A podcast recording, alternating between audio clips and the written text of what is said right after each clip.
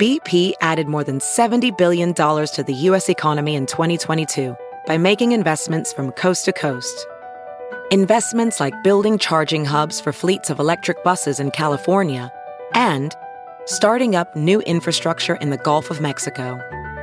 It's and, not or. See what doing both means for energy nationwide at bp.com slash investing in America. Have you heard you can listen to your favorite news podcasts ad-free? Good news. With Amazon Music, you have access to the largest catalog of ad-free top podcasts included with your Prime membership. To start listening, download the Amazon Music app for free or go to amazon.com slash ad-free news podcasts. That's amazon.com slash ad-free news podcasts to catch up on the latest episodes without the ads.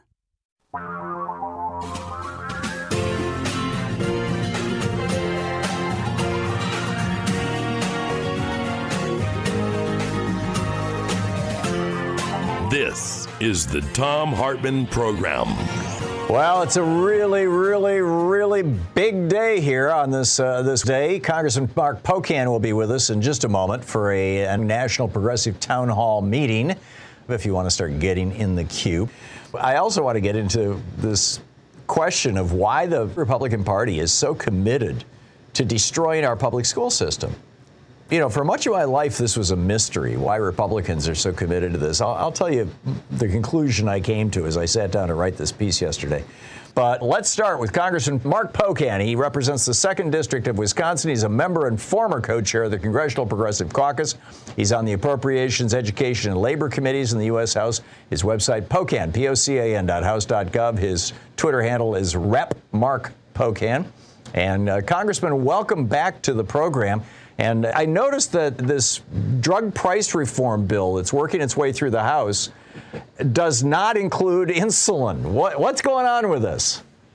Yeah, hey Tom. it's uh, good to be here. I don't know if whatever is moving through the House or Senate is in its final version. Lloyd Doggett, who is one of our members on the Ways and Means Committee, who's really followed this more than anything, gave the Progressive Caucus Exec Committee a little update. And um, you know, uh, we would love to see a more robust bill, and I think we're still working on that. That's why we're not at a final bill yet. But uh, this is all part of, I think, that reconciliation process. I got to be honest, though, Tom. You know, I, I think I believe in a Loch Ness monster sighting almost more than a reconciliation bill sighting, given you know Joe Manchin continually playing the role of Lucy with the football, and uh, you know all the rest of us trying to be Charlie Brown and think he's actually going to work this time. I, I don't know where we'll be with something. It's important that we try to get something forward, but with a 50-50 Senate and a four-seat margin in the House, and and people who uh, may be close to some of the special interest involved, it's been really difficult, which is why we need to grow our margins to be able to get things done. Amen. So, uh, you know, normally when we start these, I, I ask you what's on your mind. So let me just toss that to you. Is there anything you wanted to share with our listeners before we start taking calls? You know, this week and next week, and then we're into the August um, uh, in district period where, you know, your member will be home. So it's lots of opportunity to talk to your member of Congress about issues important. But right now, a lot of what we're doing is codifying things like uh, current marriage law, current law around contraception, uh, all sorts of things because of the extremist packed Supreme Court. We need to do these things legislatively and uh, you know that's what we're really kind of working on in the house to get that done along with the appropriations process the national defense bill and other bills in the next two weeks. Yeah i saw that your your colleague jim jordan uh, gave a big speech on the floor of the house saying that there's no need to pass you know protections for gay couples to be married. Um, as as one of those uh, what, what say you on this yeah, well, I spoke on the floor, you know, and um, actually, uh, Whoopi Goldberg on The View today picked up uh, the majority of my speech, and I made her laugh. So I, th- I think that's, that's like a, a, nice, yeah, thing. But you know, I mean, Jim Jordan clearly, you know, they're they're trying to spin everything as um, not needed. They just want to talk about their tired old talking points on inflation and the border and you know whatever they've they've you know been testing.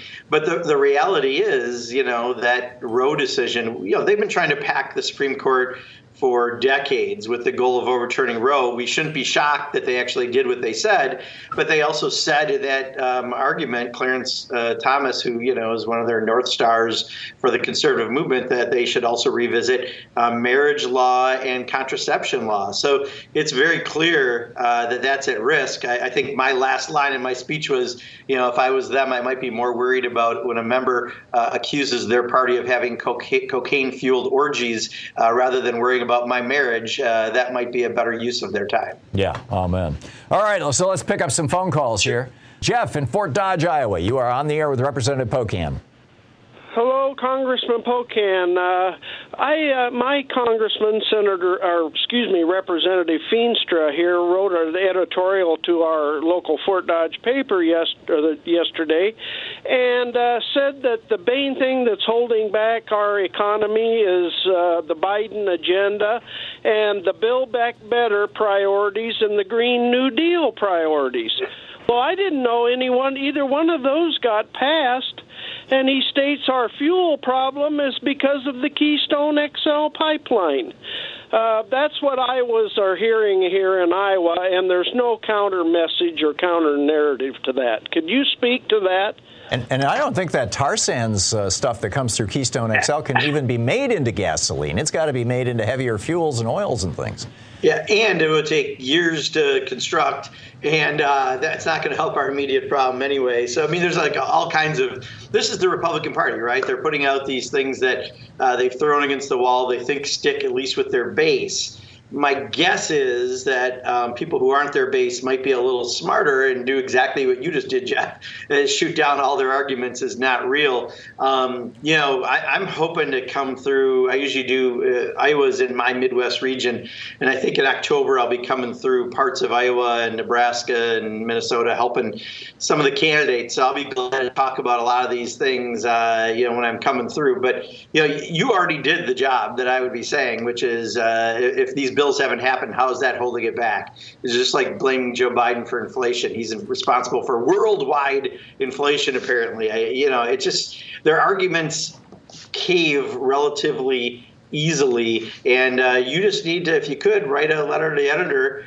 uh, for that newspaper and say, "Hey, I read this, and uh, none of this makes any sense," you know, and and push back yourself because I think that's the best thing we can do is have local people in these districts push back on their really um, very fact-free arguments they're putting out there. Amen. Michael in Houston, Texas, you're on the air with Representative Pocan.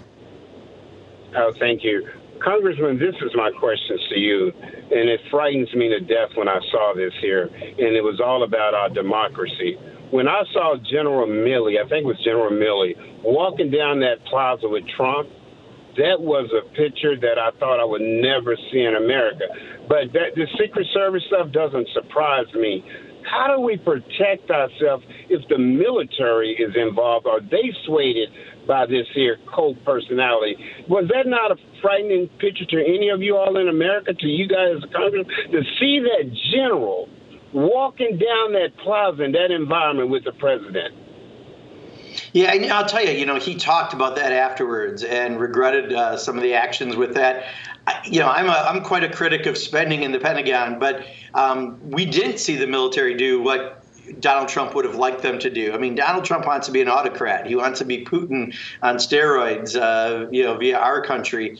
And I, I, think, you know, I give the military credit that they didn't go that path. I do agree with you on the Secret Service. You know, we've got to bring them into the one six, uh, you know, January 6th committee, and I think that's what we're doing right now, Michael. More than anything, is just you know through that committee exposing all these lies and you're starting to see in Michigan, in the, among Republican voters, actually, uh, DeSantis was, I think, leading Donald Trump. So maybe there's progress. You can tweet him at Rep Mark Pocan. Vincent in Prescott Valley, Arizona, you are on the air with Representative Pocan. Thanks, Tom. Hi, Senator. I'm uh, calling to discuss something briefly. I'm in a conservative area, and I believe that uh, we're going to need a lot of conservatives to change their vote to keep democracy alive. First, you have to ask yourself who would benefit if we did not have a democracy? Who can live in this country without it? And that's the super rich. What are we doing to win and educate the the conservative voters. Yeah, I'll, I'll tell you, Vincent. I, what I use, and I'm hearing more people on the Democratic side use, um, is the the fact that there's a, a, really a fight for your freedoms going on. Um, you know, they're going to keep uh, talking about COVID inflation, and absolutely, there's inflation we're facing globally. Um, they're going to talk about the border and their their issues that they talk about. But you know, I think we have to talk about the loss of freedoms. When you look at that Supreme Court decision, I mean, that was decades in the making of stacking a court with conservative extremists, and now um, they will, you know, they're already signaling they may go after things like marriage equality and the use of contraception. I think one member, Tom, I think I heard from yesterday, said something like they want to protect contraception for married couples. Right. Like they don't even want. Yeah, this is how extreme they really are as a party right now because it's a party of Q, not a, a Republican party, and, and, it's Donald Trump's cult uh, that's out there. So, Vincent, honestly, just talk about about your freedoms. If you care about your the decisions you make for your own life, for your own body, like with the decision on Roe about who you love, about what you're able to do, like have access to contraception, uh, that should, no pun intended, trump uh, you know paying an extra fifteen dollars uh, right now in your tank, like people are globally really again inflation is a global issue so i think if we stress those freedoms that were that are at risk right now I think that may uh, be a real strong message, especially for independents and conservatives. Steve in Lake Elsinore, California, you are on the air with Representative Pocan. Hi, uh, Tom, Congressman Pocan. This morning on NPR, they reported a study on the effects of gun violence in America. It cost America over $500 billion a year in terms of medical costs and all the other things that come with bio, uh, gun violence. And amongst the survivors, 50% suffer psychological problems, 85% have substance abuse problems after experiencing gunshots. Do you think this new data might help move the uh, the ball as far as getting some kind of gun control in America, including background checks and uh, assault weapon ban? Thanks for bringing that up, Steve. So, actually, this afternoon, the Joint Economic Committee that I serve on, which is one of four statutory House Senate committees we have here in Washington, has a hearing on the cost, the financial cost of gun violence. So uh, hopefully I'll, I'll, give you more information after a hearing like that. My guess, though, is that the economic impact that Republicans care about is the gun industry and their campaigns uh, more than their constituents, since they've never really cared about their constituents when it comes to gun laws. I'm not sure if this will be the pivotal point to suddenly give, you know, Ted Cruz a conscience, but I do hope it helps us maybe move the public dime a little in, in realizing that there are a lot of other costs in addition to the lives lost that the gun industry is, is profiting on while we all pay for it. Lisa in Trevor, Wisconsin, you're on the air with Representative Pocan. Um, yes. Basically, I'm my stomach has been in knots over this whole abortion thing, and especially over what's been going on the last few days. The abortion legislation that's been passed in the right wing states has given every man and post-pubescent boy in those areas the ability to make every woman or girl, child of childbearing capability a victim of her biology, potentially imposing a death sentence on her. I mean, there's ectopic pregnancies, deaths of the fetuses, etc. Are you going to push to get commercials or ads out there to make sure that this is stated. We need to scare the heck out of women to understand what's going on. This isn't just a, and I say just lightly, a matter of unwanted pregnancies. Now, this is potentially a matter of life and death, once again, imposed on her by males controlling her. Please, please do something about this, as I, I'm imploring you. Yeah, thank you, Lisa, and thanks for calling from my home state and my, my birth county, uh, Kenosha County. Um, so, uh, what we did last week is we passed two things out of the House. Uh, one uh, would codify Roe into law so that you wouldn't have to worry about an activist uh, Supreme Court uh, doing anything differently like they did, and then also a bill to protect people who cr- travel across state lines. Um, so those two things right now are going to the Senate.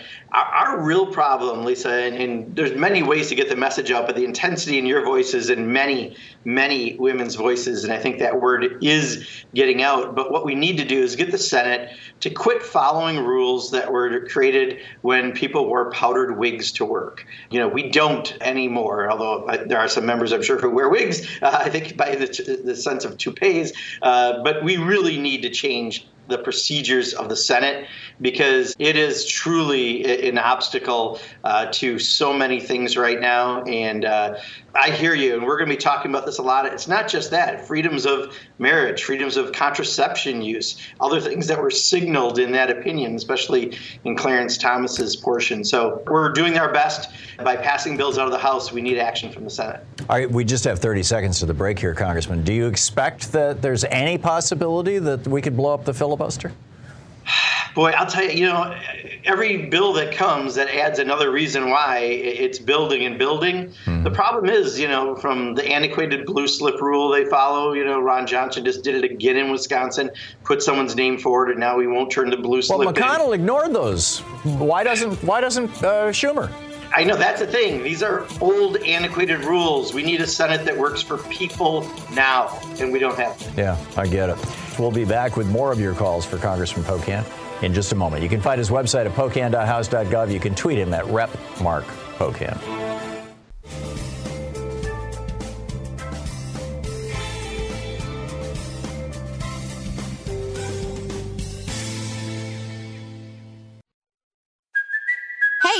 Cuoco for Priceline. Ready to go to your happy place for a happy price? Well, why didn't you say so? Just download the Priceline app right now and save up to 60% on hotels. So, whether it's Cousin Kevin's Kazoo concert in Kansas City, go Kevin, or Becky's Bachelorette Bash in Bermuda, you never have to miss a trip ever again. So, download the Priceline app today. Your savings are waiting. Go to your happy place for a happy price. Go to your happy price, Priceline. Ophthalmologist Dr. Strauss has seen firsthand how the metaverse is helping surgeons practice the procedures to treat cataracts. Cataracts are the primary cause of avoidable blindness. He works with a virtual reality training platform developed by Fundamental VR and Orbis International to help surgeons develop the muscle memory they need. The result? More confident, capable surgeons. And even more importantly, patients who can see. Explore more stories like Dr. Strauss's at meta.com slash metaverse impact.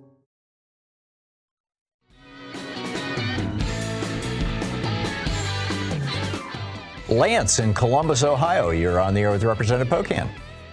Yes, good afternoon, Tom and Congressman Pocan. I'm calling about do you know if the administration is going to do anything about uh, DeJoy, you know, our friend and head of the, the Postal Service? Because his decisions have affected the whole country, especially uh, when he had those machines destroyed, because isn't that paid for by the taxpayers? And also, too, with the Republicans uh, coming up with these laws to change the results of the voters, is you, do you know if the administration is doing anything about that? Yeah, so Lance, the, the way that DeJoy is put into um, his position is through the Postal Board of Governors. And while they are appointed by the president, they're staggered terms. And I forget the date now because it's been a few months since I've looked at this. But there, there needs to be another, I think, appointment by Joe Biden to have uh, essentially a Democratic majority on the Postal Board of Governors to deal more directly with uh, Postmaster DeJoy. So um, the good news is we passed the Postal Reform Act earlier this year that took out that crazy pre-funding 75 years in the future employee benefits. It guarantees a six-day delivery, which I think is really, really important, and, and the bill didn't get nearly enough attention. Uh, but I agree with you. We need to do more, and Postmaster DeJoy uh, has not done things, I think, that are beneficial to the American people on behalf of the Post Office, which, by the way, is one of the few uh, agencies uh, enumerated in the Constitution. Did you guys, by the way, uh, stop him from buying all those uh, diesel and gasoline cars and trucks or, or vehicles? So I just heard this this morning. No, we didn't stop him yet because he was going to buy us like I think 10% of the new Fort, the new fleet. And he's trying to increase that actually to 40%. So he's actually 40% electric. Yeah, yeah. So he's actually going to be moving in the right way. Maybe there was enough pressure on that. Um, and interestingly, Oshkosh, a company in Wisconsin, had the contract on the 10%. It sounds like, because this is all new from this morning, it might even be reopening potentially that contract and rebidding. I'm not 100% sure, but we that's kind of what we're reading out of what happened. But just new this morning, they're going to increase that to 40%. Very interesting. Raymond in Junction City, California, you are on the air with Representative Pocan. Hello. Uh, thanks for taking my call, and thanks for everything that the two of you do. I'm calling because I'm concerned about the way states' rights is being portrayed. I've had conversations with people. I live in a very, very conservative area, and I've had conversations recently with people concerning abortion and a lot of other things. And so many of these people cannot see the connection between their religious beliefs and their arguments for states' rights. And I think one of the most important things that we need to do um, is we need to attack this issue of states' rights. I mean, intensely, because what is states' rights? What is this argument used to be, uh, has been used to justify in the past? And what are they using this argument today to justify? And I just think that this is an angle that the Democratic Party really needs to attack the Republican Party and all these wackos um, and just show them for what they really are. Okay, and it's amazing Raymond, how. Raymond, let's get let's get a response here. Thank you. Yeah, so Raymond, first of all, I mean, the Republicans are completely hypocrites on this. They're for states' rights when it's convenient, they're against it when it's not. So um, I don't know if you can say it's pure because they aren't pure in, in their messaging. But I, I, don't know if that's as strong an argument as talking about someone's freedom to make decisions over their body. Um, that's more personal than talking about a concept like states' rights. So I just think going after the freedom issue, the freedom to make, you know, to love who you want to love, the freedom to be able to make the decisions over your own body, uh, especially for women who now have to go back a half a century, or in Wisconsin, back to 1849 law uh, when it comes to abortion. I think those are our strongest arguments and not necessarily getting sidetracked by their very false arguments because they're not even for states' rights because often they're not and it's completely hypocritical. Stephen in Albuquerque, New Mexico, you are on the air with Representative Pocan. Thank you guys for taking my call. Say, I have a question about Merrick Garland and him saying that there'll be no prosecutions before the midterm elections. My problem with that is uh, castrates the January 6th committee, and it also provides Donald Trump with carte blanche to do whatever he wants. And if he gets into office, there will never be any prosecution of the gentleman ever. Yeah, so a couple of things. You know, one, I mean, any prosecutor will tell you they've got to build the case to the point they think they can win it. And, you know, you're first getting all the information coming out of the January 6th committee. It's being shared with uh, justice who has to do their work. I'm not saying it's a good thing or bad thing. I don't know if the timing can be decided on based on an election versus when you have the information. Having said that, I just have concern about the Department of Justice under the Attorney General, period, whether they'll be willing to be aggressive on this because, you know, I think there has to be legal actions in order to make sure this doesn't happen again. And I'm a little afraid um, that someone who was as judicious as Merrick Garland, which is why he was considered for the Supreme Court, whether or not he's the right person to be ultimately making this call on something that I think uh, many of us would like to see prosecutions out of. Dan in Chicago, you're on the air with Representative Pocan. Hey, Representative. First of all, thank you very much for taking the initiative and passing all this legislation in the wake of what laws might be on the chopping block with the Supreme Court. Um, I had a question, and Tom, you've talked about this before, so you might be able to elaborate a little further. But I believe the Constitution gives Congress the power to strip the Supreme Court of jurisdiction over specific matters. And so, in the wake of all of these rulings, is this something that's being considered as the as the House is proposing these pieces of legislation, whether or not they're going to get anywhere in the Senate? Um, I just wanted to see if there's a way to codify these specific matters into law and ensure that the Supreme Court can't can't meddle with it. Yeah, so there was a letter just done by uh, Mondaire Jones and uh, Alexandria Ocasio Cortez around this with abortion. Nancy Pelosi brought it up yesterday on our, our debate about marriage equality that uh, the Republicans tried to do this when the courts uh, made their decision, try to take away, or when they passed DOMA, they try to take away the court's decision. I, I just don't I'm not sure I want to make a, a, snap decision on what the court has power over. We should have a consistent policy if we're going to do that. Um, and maybe there is a way that we should be doing this. But honestly, I go back to the single best decision we could make is to expand the court. And um, again, I don't think the Senate's going to do it because they still follow rules that were invented when people wore powdered wigs, and that's part of our problem. But uh, to specifically to your question, yes, uh, they're, they're just in the last week was some talk about it. Bill in Clifton, New Jersey, you're on the air with Representative Pocan. Yeah, hi. Just first, I just wanted to mention the Supreme Court justices. You have to remember there were no circuit court justices before like 1910 because the, the Supreme Court justices did their jobs. They worked in the in their districts, and there were only six of them because there were three districts, and it, it there wasn't going to be an automatic, uh, you know, majority. They wanted representation with the justices, not to have a an outcome that would be. Bill, I think number. you're a little off on your history, but what's your question for Congressman Pocan? Oh, okay. Sorry, I thought they rode the circuit. Um, They did ride the uh, circuit, but it wasn't just them. But we're wandering into other territory here. What's your Oh, question okay. for Congressman? Anyway, yeah, between the uh, oil subsidies, the lack of their 50% tax, the windfall profits tax, and the cost. I think it was around 120 billion or something, and 100 billion is puts 500 dollars into the hands of each of the tw- 220 m- million people with driver's licenses. I don't know why we're not adding up the cost and showing it what it costs, plus the cost of defending the uh, shipping lanes and the cost of cancer and everything else associated with. So let's, let's talk oil. about the costs of uh, fossil fuels, Congressman.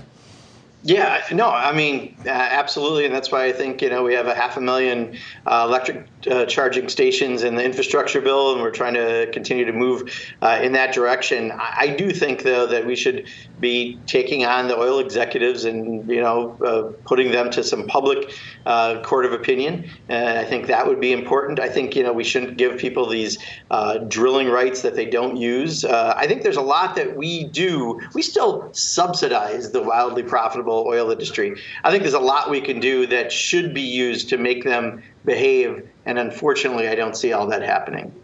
Joe in Chicago, you're on the air with Representative Pocan. Yes, hi.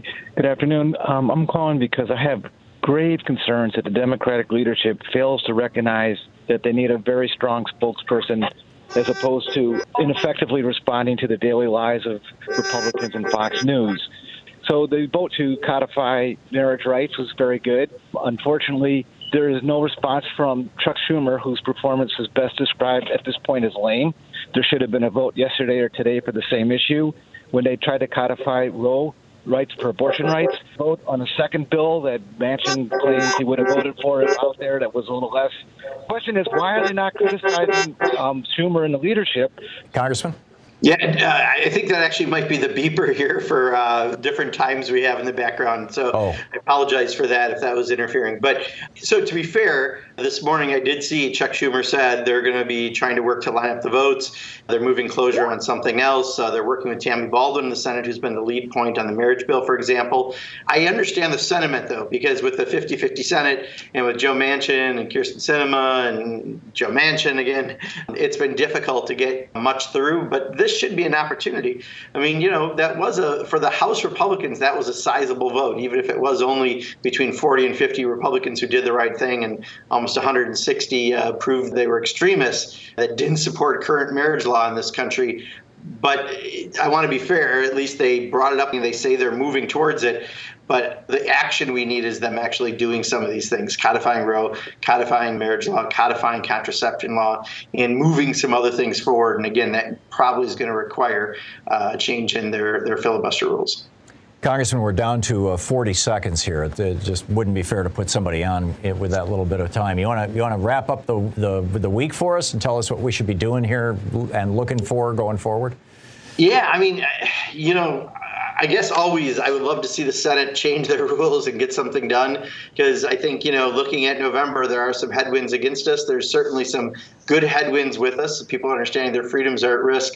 But when we can't get more done simply because of Senate rules, not law, not statute, but their rules, um, that's a problem. And that ultimately, I think, could could hurt the cause, and uh, we need the Senate to kind of maybe you know hear from people, especially during the, the period after next week when they're home, that we need them to change how they operate so we can get things done. The main rule being the filibuster that you're talking about.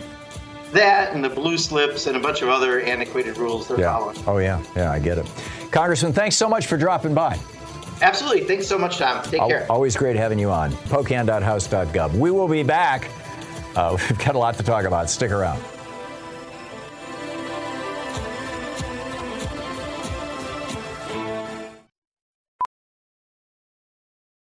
As a professional welder, Shayna Ford uses Forge FX to practice over and over, which helps her improve her skills. The more muscle memory that you have, the smoother your weld is. Learn more at meta.com slash metaverse impact.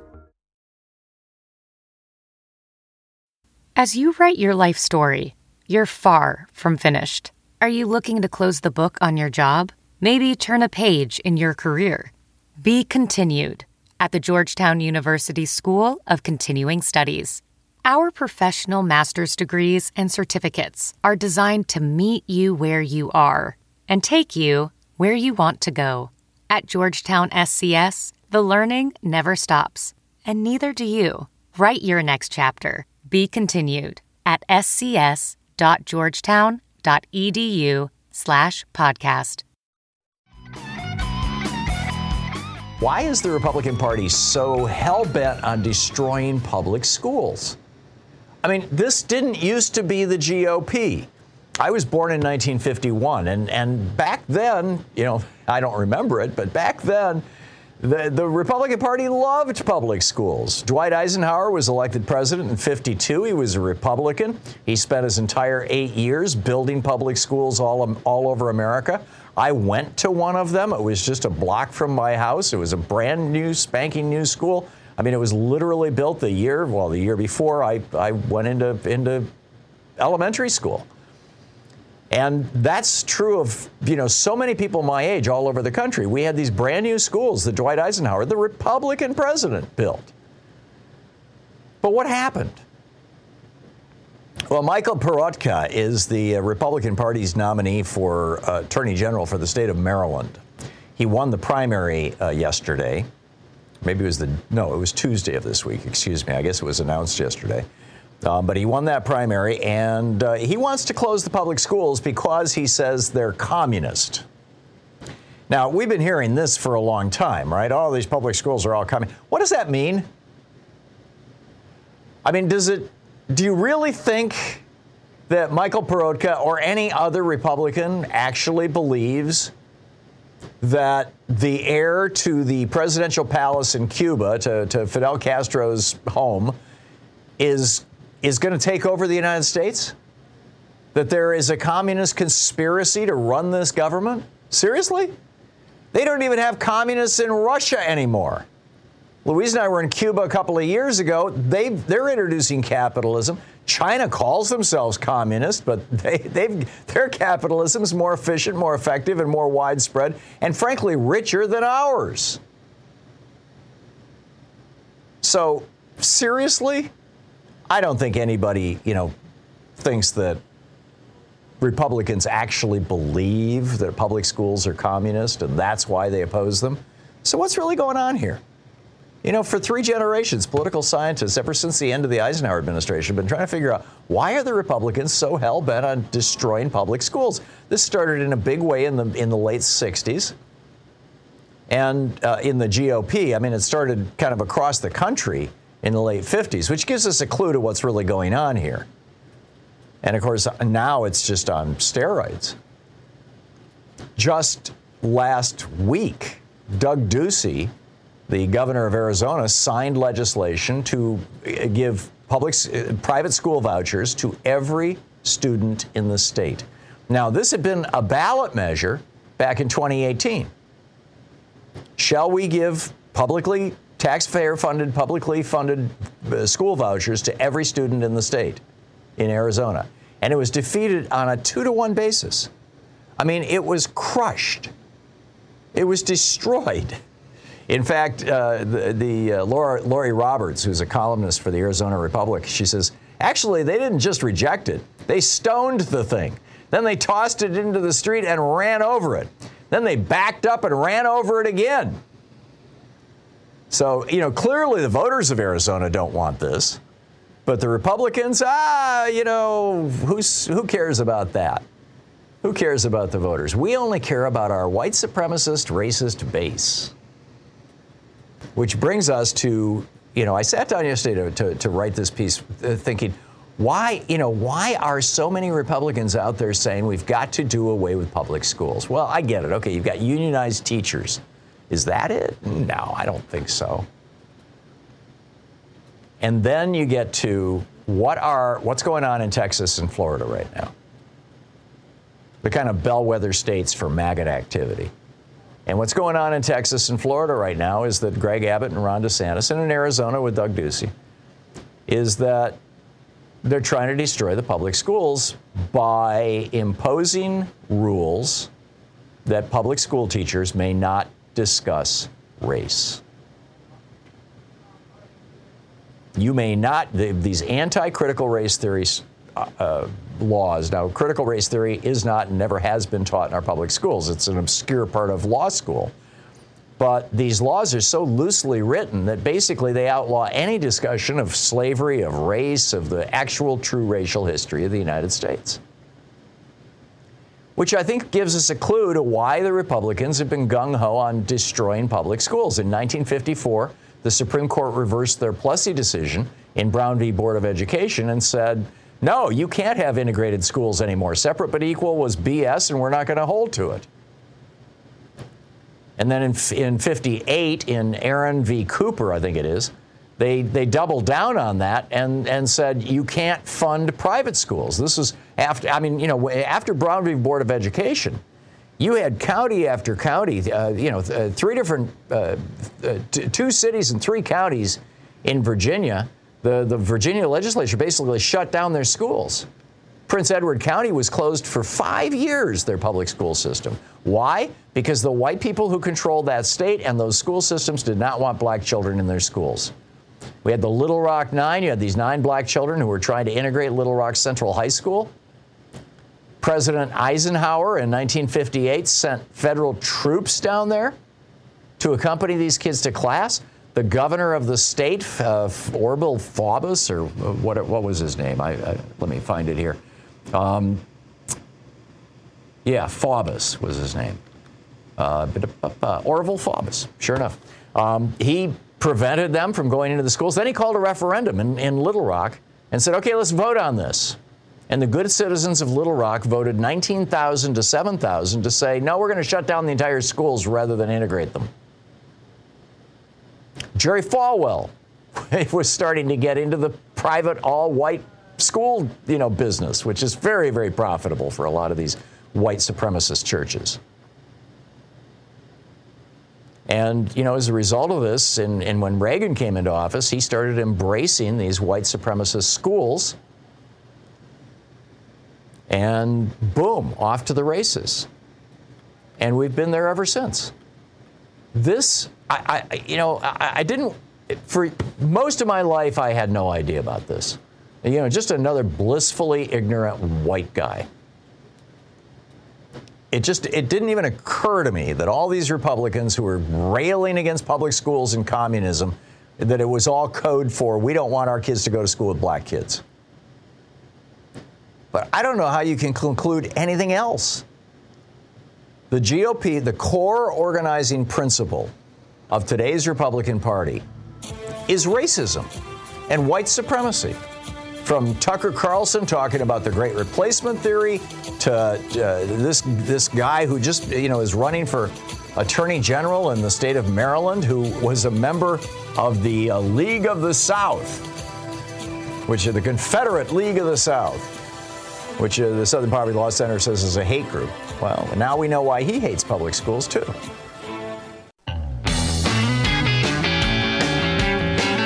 So in Arizona, Governor Doug Ducey this week signed into law a, a bill that the supporters of it said will protect police officers from harm. Apparently, it harms police officers if you video them doing their job. I mean, you know, Derek Chauvin's in prison. He just got another 20 years added to his sentence for murdering George Floyd. I guarantee you, if that 17 year old girl had not had the courage to stand there and hold that camera for that full eight, nine minutes, Derek Chauvin would not be in jail right now because George Floyd was not the first black man that Derek Chauvin had brutalized. And he was, by the way, the training officer there. A couple of those cops who were with him were just trainees. It was like their first month on the job. So the uh, the, the, the fine police officers of our country have decided this is a terrible thing. John Kavanagh is a retired cop with the Port Authority of New York and New Jersey who retired to Arizona and now serves in the Arizona legislature in the uh, House of Representatives in Arizona. And uh, Kavanagh put this uh, bill forward. It says that uh, you can go to jail if you take pictures of or video a police officer questioning a suspicious person, conducting an arrest, issuing a summons, enforcing the law, or handling an emotionally disturbed or disorderly person. It specifies those things. And I, you know, the Department of Justice is, as at this moment, as we speak, the federal Department of Justice is investigating the Phoenix Police Department for retaliation against protesters. More than 100 people were arrested during the uh, George Floyd protests. And, uh, excuse me, more than 100 people who were arrested during the protests are now suing the department. More than 100 were arrested, but about 100 of them are suing the police department for brutality and other things like that. Well, this, this law would mean that there's going to be no evidence left. Expect to see this pop up in your state, coming to your state soon. This is not supporting the police. Supporting the police is when, when you help with training, it's when you make sure that there's enough cops that they can do their job. Supporting the police is supporting the police doing public safety and public service. Preventing the police from being held accountable is no more supporting them than, than preventing anybody from being held accountable. This, this law is just wrong. The other story I want to share with you is our geeky science for the day. Uh, glyphosate, or glyphosate, I've heard it pronounced both ways over the years, uh, has been, it's sold under the brand name Roundup, made by Monsanto. 80% of urine samples taken from children and adults in the United States now have been shown to contain glyphosate.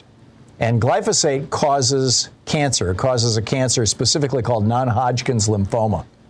In fact, you can sue them if you get this cancer. That's how, that's how solid the, the, uh, the science is on this. And yet, last year in America, 200 million pounds of glyphosate were sprayed on our crops. They spray it on wheat and spinach before they harvest them. They, they spray it on uh, the genetically engineered crops. This was Monsanto's big invention back uh, two decades ago was they genetically engineered a bunch of you know corn and soybeans and and uh, other other uh, staple crops. They genetically engineered them to be immune to glyphosate and then they sell these genetically modified seeds along with the glyphosate. So you plant the glyphosate tolerant corn, and then you just pour glyphosate all over your cornfield, and it kills all the weeds, kills all the. It's an herbicide. The problem is, a, it causes cancer, and it's now, you know, and, and in fact, they're finding it in baby food because it's so, you know, thick in our food supply. It's outlawed in Europe, by the way in most European countries. The European Union says it's a carcinogen. The CDC has only started examining the extent of human exposure to glyphosate, which is nuts. I mean, we've known this since 2019 was the definitive study on non-Hodgkin's lymphoma and, and glyphosate. But it also, you know, it, it, the metabolic pathway in plants that glyphosate interrupts so that they die is the same, or so that they starve, essentially, is what happens, um, is the same metabolic pathway that bacteria have. And there's growing evidence that pregnant women who are exposed to glyphosate that their eh, gut flora may be disrupted enough that there appears to be an association between autism and glyphosate exposure.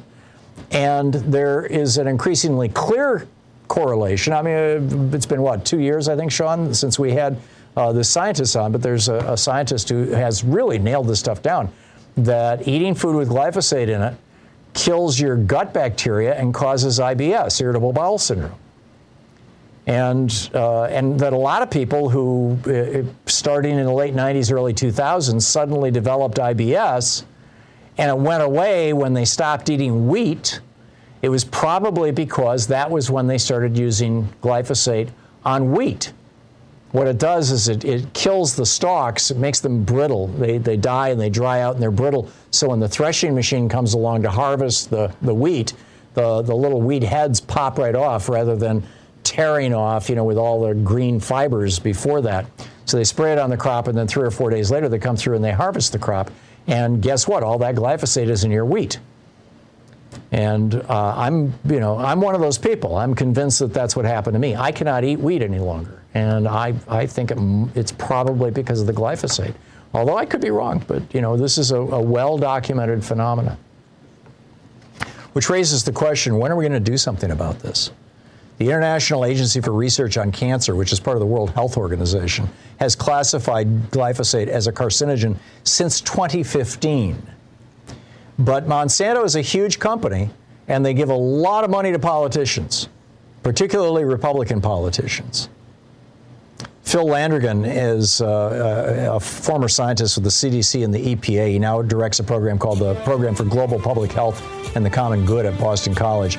He said children are more heavily exposed to pesticides than adults because pound for pound they drink more water, eat more food, and breathe more air. Also, children have many years of future life when they can develop diseases with long incubation periods, such as cancer. This is particularly a concern with the herbicide glyphosate. Wow heads up, right? Forewarned is forearmed. Dennis in Sarasota, Florida. Hey, Dennis, what's on your mind today? I was listening to uh, watching Fox News the other night. I sneak in on them and do a little intel gather. And I saw Mike Huckabee touting, you know, like infomercial mm-hmm. sales pitch guy, mm-hmm. a book, The Real Donald Trump for Children. Oy. Huckabee has been well, a hustler his entire career. I mean, so many of these well, religious religious uh, nuts really started out as as grifters. And, you know, religion is a really can, can, for. Some, I mean, I'm a fan of religion, but for some of these guys, religion is just a giant grift. Well, I mean, I'm sure you recall, or immediately struck you, that that's the, one of the ploys that uh, Adolf Hitler did, his youth armies. And it smelled to me now, you'll, you'll have to excuse me. I'm a little suspicious. I'm a Vietnam combat veteran. I did 42 years as a trial lawyer in the state and federal courts here in Florida. Uh, besides the fact I'm also an astronomer and astrophysicist. So I take everything with a large grain of salt. And I saw um, Huckabee doing that pitch, and the first thing I thought of was uh, they're setting up the children's brigades now. They're, they're going that far low. Oh, the Hitler Youth. So it looks like, um, you know, we're not done with this guy yet. Yeah. Oh, that's so sad. Well, thank you yeah. for the, thank you for the head, heads up, Dennis, on that. That's, yeah. Well, can uh, I can I get one commercial in? Sure. Uh, I'm a founding member of Florida Veterans for Common Sense. Uh, we're uh, friends of Greg Palast, Professor Harvey Kaye, and Jim Hightower. They're all recipients of our awards, and Professor Kaye is our advisor. Cool. And um, we've been written up a couple of times over in Mariel, England. Cool. You want to plug a website? Yeah, Florida Veterans for Common Sense.org. You got it. Dennis, thank you. Thank you very much thank for the you. call. Bye bye. You're listening to Thom Hartmann. Whoa, sweet man cave. Thanks. Serious upgrade. How'd you pay for all this? I got a home equity line of credit from Figure. I was approved in five minutes and had funding in five days. Wow, that fast and easy? Yep. The application is 100% online, plus no out of pocket costs. Just fast access to the cash you need. How do I get started? Go to figure.com and get that serious upgrade.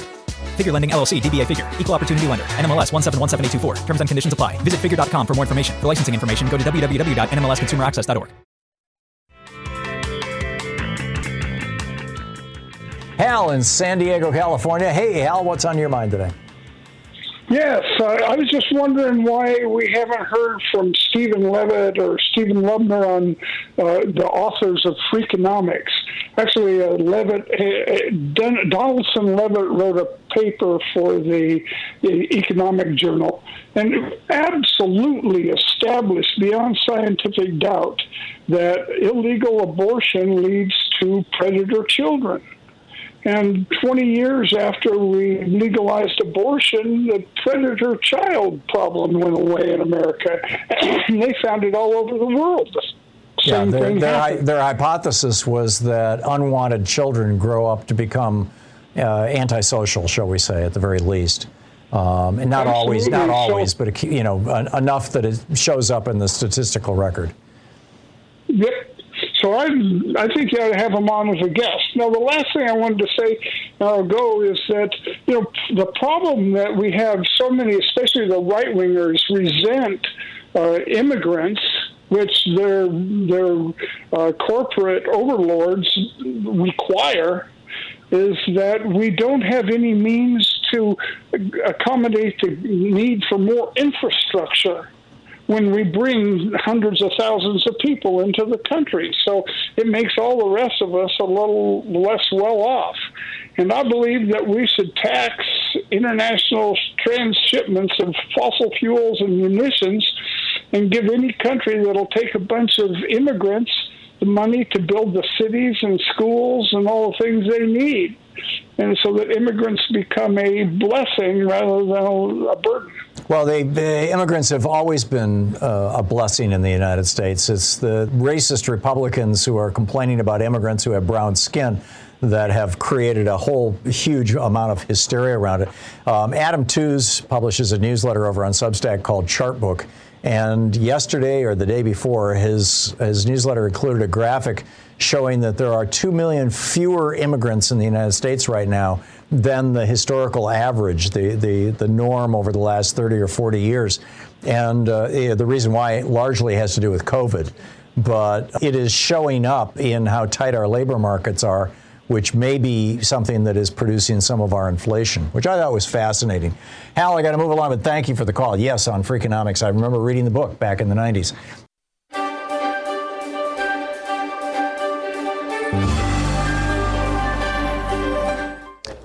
Book today is The Poisoned City Flint's Water and the American Urban Tragedy by Anna Clark. This is from the prologue. On a hot day in the summer of 2014, in the Civic Park neighborhood where Pastor R. Sherman McCathern preached in Flint, Michigan, water rushed out of a couple of fire hydrants. Puddles formed on the dry grass and splashed the skin of the delighted kids who ran through it. But the spray looked strange. The water was coming out dark as coffee for hours, McCathern remembered. The shock of it caught in his throat. Something is wrong here. Something had been wrong for months. That spring, Flint, under the direction of state officials, turned off the drinking water that it had relied on for nearly 50 years. The city planned to join a new regional system called the Karegnondi Water Authority. And while it waited for the KWA to be built, it began bringing in its water from the Flint River. McCathern didn't pay much attention to the politicking around all this. He had enough to worry about with his busy parish. But after the switch, many of his neighbors grew alarmed at the water that flowed from their kitchen faucets and shower heads. They packed public meetings, wrote questioning letters, and protested at City Hall. They filled clear plastic bottles in their taps to show how the water looked brown or orange and sometimes had particulates floating in it. Showering seemed to be connected with skin rashes and hair loss. The water smelled foul. A sip of it put the taste of a cold metal coin on your tongue. But the authorities said everything was all right and you could drink it, so people did, McCathern said later. Residents were advised to run their faucets for a few minutes before using the water to get a clean flow. But as the months went by, the city plant tinkered with treatment and issued a few boil water advisories. State environmental officials said again and again that there was nothing to worry about. The water was just fine. Whatever their senses told them, whatever the whispers around town, whatever Flint's troubled history with powerful institutions telling them what was best for them, this wasn't actually hard for people like McCathern to believe. Public water systems are one of this country's most heroic accomplishments, a feat so successful that it's almost invisible. By making it a commonplace for clean water to be delivered to homes, businesses, and schools, we have saved untold lives from what today sound like antiquated diseases in a Charles Dickens novel cholera, dysentery, typhoid fever.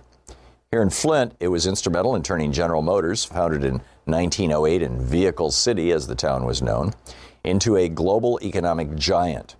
The advancing underground network of pipes defined the growing city and its metropolitan region, which boasted of being home to one of the strongest middle classes in the entire United States.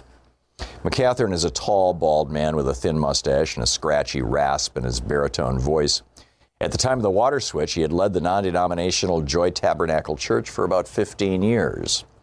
It was founded in the YMCA in downtown Flint, where it held baptisms in the swimming pool. But in 2009, it made a home in Civic Park, where a Presbyterian church closed after 85 years and gave its sanctuary over to the young and hopeful congregation. By then, Civic Park, one of America's oldest subdivisions, was a desert of deserted, historically significant homes, the pastor said.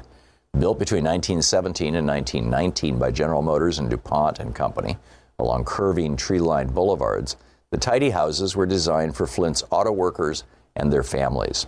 But over the years, the neighborhood was blighted by vacancy. Empty two stories with lurching front porches and crumbling roofs sat alongside crisply painted homes where Flint residents, they sometimes call themselves Flintoids or Flintstones, still live their lives. When the sound of gunshots on the street outside interrupted services, McCathern gave a nod to the church musicians, urging them to play louder. Some called Joy Tabernacle a thug church, he said, but McCathern saw the good. The young men filling his pews built a proud society, if not by getting their names on the honor roll, then by tagging their names with spray paint. In the end, people just want to be seen. The ghosts of the past went well beyond Civic Park. Between General Motors and the United Auto Workers, the city had been a flourishing hub for American innovation. There were more than 100 different manufacturing establishments in town. Ten of them employed at least 1,000 people each. And they not only made automobiles, but paints, varnishes, tools, dyes, cotton, textiles, and a wealth of other products. Flint had one of the highest per capita incomes in the entire nation. And despite being severely segregated, it was a magnet for African American migrants from the South. When Vice President Hubert Humphrey stopped by during the campaign for the 1964 presidential election, he praised Flint for, quote, zooming ahead with unbelievable growth and progress. Workers earned wages that are very good, Humphrey said. And, quote, because of the great labor management program in the community over many years, there has been a constant rise in the standard of living, end quote. Away from the assembly lines and the executive suites, the people of Flint felt that the city just shouldn't be a place to work, it should also be a place to thrive. Charles Stewart Mott, an auto pioneer who became GM's single largest stockholder and three term mayor, created a nationally renowned community schools program that provided education, skills building workshops, and social services. The book, The Poison City.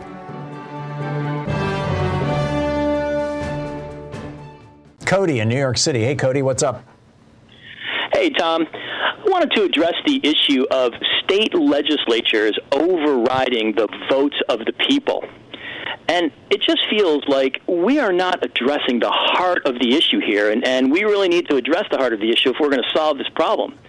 And the issue is that the Electoral College in the Constitution specifically calls for state legislatures to have the power to override the will of the voters. I know, and that's how it was done for the first 40 or 50 years of, of, of the United States.